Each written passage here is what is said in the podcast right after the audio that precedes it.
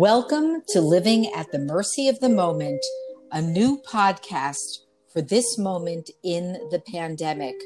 I'm your host, Shira Dicker. Living at the Mercy of the Moment invites you to join an intimate conversation between me and Jeanette Peyrutz Elsner. Jeanette is the author of the forthcoming autobiography, MS as Metaphor, a memoir of life at the mercy of the moment. Jeanette's memoir documents her almost improbably challenging life journey, which culminated in the development of multiple sclerosis when she was a young woman. As you will discover, Jeanette has a message for listeners and the world at large. If you want help surviving this impossibly difficult moment, perfect your powers of resilience. This is episode 10 The World Our Elders Are Leaving, the World Our Grandchildren Are Inheriting. Welcome, Jeanette. Hi, Shira. Hello. Listeners of Living at the Mercy of the Moment Know that our conversation about the particular challenges and features of your struggle with MS have a way of circling back to the global disability afflicting all of humanity, namely the COVID 19 pandemic. What you're experiencing on a personal micro level is now being experienced by people around the world. And now, of course, we're into the second surge. And we have explored that in the course of our episodes focusing on different aspects. The resilience and coping mechanisms have built up over decades are important for anyone now who is struggling with the dislocation, isolation, fear, uncertainty, and general stress of living through a pandemic. With the election looming and the political discourse heating up, the stakes have never seemed higher.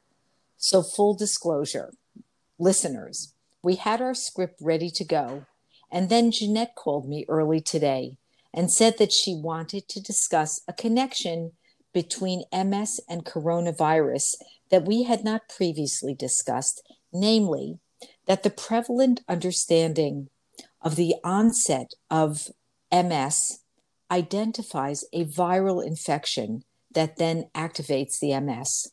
So, we discussed viruses in the context of COVID 19 and the role of trauma in enabling a virus to flourish in the human body. We talked about the trauma, Jeanette, Jeanette, that your mother, a Holocaust survivor, suffered. We talked about the multiple traumas you suffered prior to the onset of your MS. So, before we get into our topic for today, before we discuss the elders, before we discuss our grandchildren and the world that they are inheriting, let me turn the mic over to you to discuss the virus angle. Yes, it came upon me recently, just the other day. It struck me the parallel between COVID 19 virus and the MS virus. MS is believed to be triggered by a virus. There is some possible susceptibility, a genetic susceptibility. However, MS is linked to a virus. And the COVID 19 is a virus. So the parallel between what I have lived through for years and what the world is going through now is remarkable. Um, I am experienced with this uh, situation. I have fought uh, a virus. I have successfully fought the virus psychologically. I tried the best I can physically. But we, the world, are unified in this fighting of a virus. And it was remarkable to me to think that I have experienced exposure to a virus coinciding with the world's exposure and traumatization by this COVID 19. Mm-hmm. Right. And, you know, we've spoken before just about how the world was unified before, really in support of New York and support of America around 9 11 and the unity. I know that I expected one of the harshest um, aspects of this time for me is the disunity, is the divisiveness, is the animosity just the culture of us versus them that exists right now. And maybe in a while, and maybe with a change of administration here, there will be a sense that this virus in not that we wish it upon us but it will have the effect. It, it has what is true about this virus is it is uniting all of humanity. And i remember at the very beginning jeanette when we even before we started doing the podcast we were talking about this that this is the craziest thing. Everybody is susceptible. Every single person. I think they're finding with some some people actually have some built-in immunity but truly all of mankind money doesn't protect you your ethnicity your religion your geography um, and you and i were also speaking about the conference that we were at in may of 2019 in los angeles um, it was the race to erase ms and there was a panel of medical professionals saturday morning and um, I had gone over to speak to a doctor. Was it Dr. Kaplan from Yale? Yes, Dr. Adam Kaplan. Dr. Adam Kaplan. So we were talking about from John I, Hopkins. I had, He's a John Hopkins. Oh, from Hopkins, correct. So sorry, from Hopkins. We were talking about the role of trauma in triggering MS, and I asked him if there was any study uh, done on the daughters of Holocaust survivors because Shira Dicker, freelance detective, noticed that a lot of her friends who are the daughters of Shoah survivors have MS uh, he thought that that was fascinating. He thought that that warranted further exploration. And he did tell me that there was, he was familiar with a study.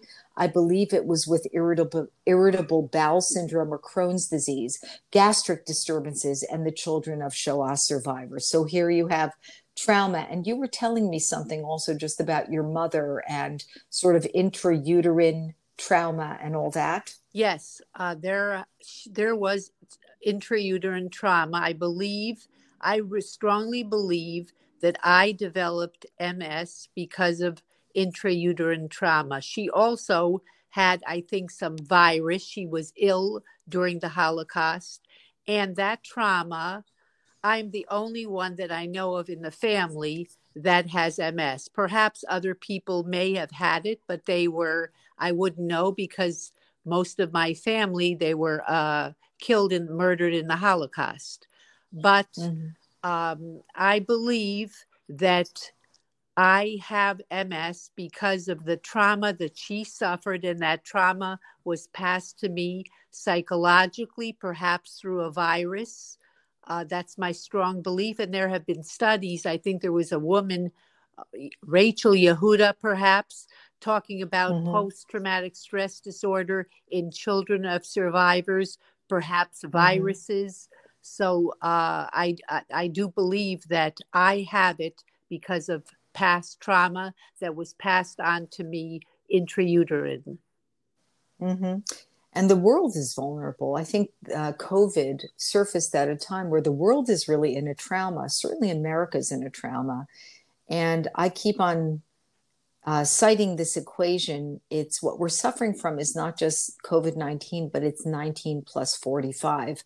Obviously, 45 refers to um, the person currently occupying the White House, hopefully not for very much longer. And um, the trauma, we are traumatized. Um, it's been four years, four long years, and um, a virus needs a susceptible host and America and the world is very susceptible. Some people uh, wonder if if the climate crisis, the climate change crisis right now, also has readied the world uh, for this the virus's um, power. This is a powerful virus. I will never forget one of the phrases of uh, Dr. Anthony Fauci at the beginning, really at the beginning, he was interviewed, and I think it was either by Anderson Cooper or Sanjay Gupta, and he said, This virus has tremendous capabilities, not to underestimate where this virus has gone. And I just want to say, because uh, a lot of us have talked about the gift of the summer, that um, the summer seemed to offer us a little bit of space to breathe. For me, and I was shocked really about a month ago. I heard people swearing up and down that the virus went away during the summer. And I thought, are you nuts? like, who thinks that? Really? For me, it was the monster was hiding in a closet, but the monster didn't go away. And we all avoided the closet, right? We had measures. Um, I think if people really let their guards down, that was a grave mistake. And um, again, we we still don't know enough about how this virus works, what it was doing over or where it was over these past few months, the summer months, where where things had uh, lessened. Again, it it could not have been said to go away.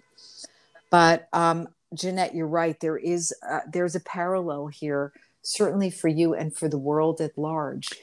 And we were talking about hope. I mean, viruses do go away, right? And we were talking about your hope for the world um, for a post coronavirus time and how you live with knowing that the MS that now occupies you, that can't go away, right? At the very most, maybe there can be a halting of the progression. But how are you able to have the generosity of spirit to hope the best for the rest of the world, like a recovery? In Hebrew, we say refuah shlema, a complete recovery. How are you able to summon up that um, altruism for the rest of humanity when you know that even when COVID goes away, MS will still be residing within I guess you? it's my survivor instinct, my feeling. What I was saying, what I feel is that unfortunately for me, my MS will progress. I will not get better. My hope is that it would remain as is now. Uh, but I feel that despite my worsening, there's a hundred percent hope for the world. Why? Because this pandemic will it will it will stop to a, it will stop in the version that it is now. It will not propel. There will be a virus. People will be better, and that's very hopeful. So parallel to my getting worse, unfortunately, the world will be better. So through this virus, the unification, you have the this dichotomy of my worsening, but my assurance to the world. What is wonderful, what I am very hopeful about, is that people will feel and learn at, through what all this trauma, this terrible trauma in every area of our lives, there is hope of uprising, of, of gratitude, because when you've gone through the darkness, the darkness that we all have gone through, we see the other side there's there's hope. People will be arise will live in gratitude grateful for the smallest thing. And that's how i have lived. I've lived every mm-hmm. small thing that's happened i'm so grateful for. And that if the world could live that way how empowered we all would be. How how our sense of well-being would improve Mm-hmm, mm-hmm. Jeanette, you just made me realize something I hadn't fully um, focused on throughout this time because I so agree with you, you know, and for some of us, it's really about relinquishing things that are not necessary. Um, some of them may be habits, some of them may be small indulgences. Um, we've lived such lives of of freedom and um, absence of fear and luxury, right? The luxury of small matters. My daughter, who lives in Los Angeles, said to me, she's just, when it happened, she said, I really like the little rituals of my life, like the small luxuries, you know, waking up in the morning, walking with her baby to the uh, place on Melrose Avenue where she gets her matcha you know the little things that you don't even think about and to pause and they're the entire world you know um i you know that i love to sing karaoke and saturday night when the sun went down and i'm a sabbath observer so shabbat was over i just stood in the kitchen and for the first time in months i allowed myself to feel sad for the small luxury of saying to my husband see you later and grabbing my Metro card and taking the number one train down to one of my favorite bars, a place called Walters, for this wonderful karaoke fest, you know, and and nothing. Just like buy a tequila, sing some songs, hang out with people, be silly. And suddenly that is just the most I think I appreciated how fun it was. Now it just seems so wonderful. But the real takeaway I just wanted to tell you that you made me focus on is something I knew and I was told since childhood, but I didn't think about this. And that is the concept for those of us who are God focused.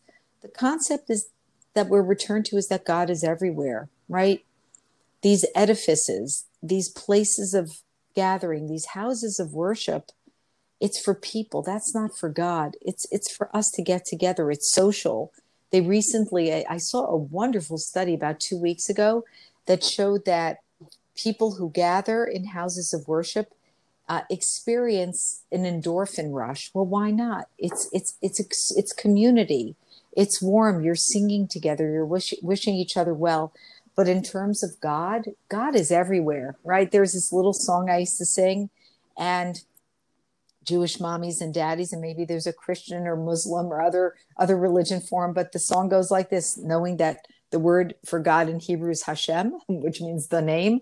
So it goes like this: Hashem is here, Hashem is there, Hashem is truly everywhere, and it just you know up, up, down, down, left, right, and all around. And this concept that we can gather through the miracle of technology re- remotely, right? We can gather through Zoom and we can gather um, on conference calls and you know outdoors and we can improvise. I think we've discovered the capacity for improvising. And i felt sorry for people who've broken with public safety protocols. I mean i've been angry at them but i've also felt sorry that they can't adapt that they can't say to themselves i really need to give up to those behaviors of the before time for now so we can have an after time. Um, anyway, this is a great segue. And with your permission, Jeanette, because we're talking about that, the really, you know, leaving a world for those who come after us, for our children and our grandchildren. And you and I are blessed to be new grandmothers, newish grandmothers. My grandson, Neil Milo in LA, turns 16 months today in Los Angeles, as I said. And your grandson, Harry, living in Brooklyn, how, how nine old months is Harry now? Oh, my goodness. Okay. So Harry is nine months old. So talk to me about watching your son, Jonathan, raise his first child during this pandemic I think you've been able to see I Harry. have. Have you? Under what kind I of have. circumstances? I, I just wanted to mention in my memoir, I write about uh, that in the future, when I would have a grandchild, or if I would have a grandchild, it saddened me that I would be unable to do what many grandparents can do that is move, walk, go to a park, Mhm. and that saddened me. Coinciding with potential happiness, there was sadness, a realization of what was to come. So I was uh, prescient in, in in what is really happening now. I am able to see my grandson, um, to see my son Jonathan parent. His son is beautiful. He's a wonderful parent. He adores his son. He and his wife Liz, they're phena- phenomenal parents. I am seeing my, we have been seeing my grandson uh, many times through a mask, a mask, which is, Mhm. is so sad because for all of us, it's a disruption of connection, a normal, loving, wanting to touch and to hold has been thwarted by through all of us the whole world we've there's been a severance of connection and connection is vital to humanity. It's very vital to me having ms because neurologically there has been a stopping a severance a disconnect and this is it's very painful. So i when i see my grandson and it's it's there's a beauty there's a beauty to it. It's a new beautiful grandchild a new person coming into the world but i don't have a fluidity of connection. I go there to um, we go there as a family to see him in uh, in brooklyn uh, carroll gardens brooklyn. Occasionally they come here. I was fortunate last time to actually touch my grandson. And it was so mm. exhilarating, something that you wouldn't have thought of before to create happiness. A touch now for all of us is is is remark is beautiful and you realize the importance of touch of communication which we've all lost in this pandemic Mm-hmm, mm-hmm. And yet, in a weird way, you're joined, right? The fears, the depression fears that you had, right? Um, we're all hobbled right now, grandparents during this time. Um, if my friends com- who are grandparents complain about anything, it's it's really about um, that lack. I love how you put it, the lack of fluidity. So we're all, even if it's a temporary thing, we are we are we're um, disrupted in connection disrupted. We're disrupted That's in connection, a- and and it's so we're unified in sadness. Hmm. Yeah, and I wonder. I mean, look, you know, the the studies, the doctoral dissertations that are going to come out from this particular epoch, right, in contemporary history. Um, what the generation, what I, I, I hope Harry and Neil Milo are young enough so that they're not going to have memories or have very few memories of the masks and all that. And maybe just you know when they they will emerge soon into into a, a healthy world. So i've been at my on my end i think you know this i've been lucky enough to have not just seen neil milo this summer for one glorious week unimpeded but i shared my beloved bungalow adventure with him so my daughter emma and son-in-law michael flew into New York in August. They quarantined for two weeks on Long Island. And during that time, we were able to see them outside from afar, masked, no, no touching. And then after they took a COVID test and thank God it came out negative, we spent the most extraordinary week together at Rosemarin's, our bungalow colony in Monroe. And I felt, I honestly felt like, you know, when somebody says, I want to eat you up, I felt like I had to consume my uh, grandchild, my uh, daughter, my son-in-law. It was just so I we couldn't have enough. It was it was so it was so unbelievable. It was like being starving and then having a banquet and it was a week and it was everything and then it was over. And you and I, you know, we we talked about this so much and um you know, I have some friends I think who really I think this is the most traumatic part of COVID for them is not being able to spend holidays. You know, uh, Jews don't have the monopoly on being together as a family during the holidays, but they do it in a very excessive way. And I have been on the phone listening to my friends sobbing hysterically about not being able to be together for Rosh Hashanah or for the holiday of Sukkot, which just passed. And, you know, uh, Fauci already put the warning out that people should not be having blowout family Thanksgiving meals. And I thought, what person out there is thinking about having these meals? And I thought most people are, you know, because that's what we're used to. And it's, it's, it's one of the most, I mean, Thanksgiving is such a great holiday, such a unifying holiday. Um, and so, you know, where, where our kids are knowing us through FaceTime, right? And that's a something, and I'm grateful. We're we're so grateful. Um, so one thing, Jeanette, I was thinking about is with this with this disruption you're talking about. Do you bring a special child of survivor sensibility to the separation of family during this time? Is it triggering for you in any way, or is it just familiar? Do you th- think is does it have special resonance for you because of the history of your your family yeah, it has it has resonance it's familiar all of these traumas are so familiar to me uh, that as i said it's like it's an appendage it's nothing unusual so i feel unfortunately through very empowered through all of these situations through uh, not being able to see my son and my grandson and my daughter in law as often as I would like to. But I have strength in this lack of ability. I have strength uh, in in my misfortune unfortunately it's empowering um, and it is familiar to me so i have resilience and i seem to have the defenses to be able to cope through all mm-hmm. this and i feel very able very capable and very wanting to help other people i would anyone who would mm-hmm. come to me i would help them through experience from my heart because this is so traumatic and tragic what is happening to all of us together. Mm-hmm, mm-hmm. That's beautiful. It is happening to all of us together.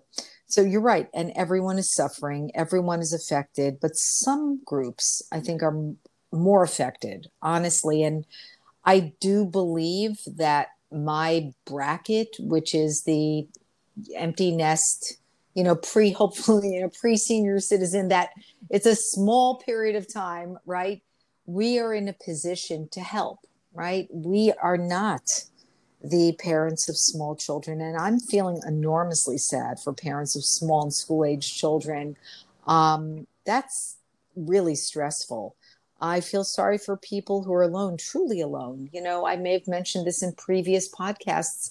I have friends who have the most accomplished careers, and I have so admired and even envied their lifestyles. They're unencumbered, uh, they are single by choice, but their travel, all the conferences, all the visiting professorships, all the lectures have come to a grinding halt, and they are on house arrest. That's what that's their, what I call wherever it is that they live for in quarantine and house arrest. That's how I I I've expressed myself uh, to you many times. But what's so sad for yes. me, little children with the masks. I it's mm. so so mm. brutally sad for me. Mm-hmm. However, these the little children they don't know anything differently. They this is what is familiar yeah. and it's kind it's very sad. Mm-hmm. now for your grandson and for my grandson they're babies. So they they have not they will not have experienced this. Hopefully by the time they go to school they will be able to be unmasked mm-hmm. mask free right. I love that. I love that. And you know, this summer there was, depending on, and this is very dependent, they say, I've heard social observers say that one thing that coronavirus unmasked are the tremendous social disparities, right? The tremendous um, economic disparities. So, depending on where you were, let's take a look at the summer. If you, like me, were in a you know funky, ramshackle but beautiful setting in the mountains, you were lucky. And the kids who were there, they were lucky. They didn't have summer camp, they didn't have travel, but what they had was an old fashioned summer. They pay, played with just a small group of friends or cousins, and depending on the parents, maybe it was just, you know, one other kid.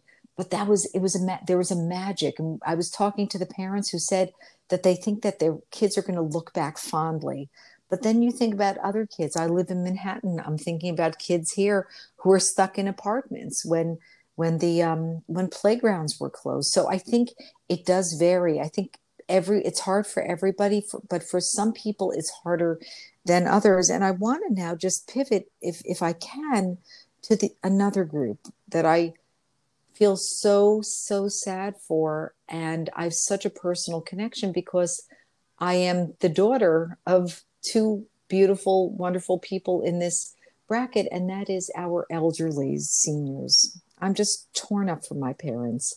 And what I'm torn up about is aside from the disruption and the, you know, just all the rules that they have to follow, I, they are witnessing a world gone mad. And, you know, I've wondered, I've wondered how my parents were coping. And Jeanette, my parents, I don't know, they, we were so caught up because there have been some very serious health matters with my father that started before the pandemic. And so the pandemic was happening and we talked about it and you know they knew the rules and everyone wore masks and you know all of a sudden gloves and hand sanitizer and they're clearly watching the news but it seems that it's only in the last few weeks that they've changed channels, and that's very literally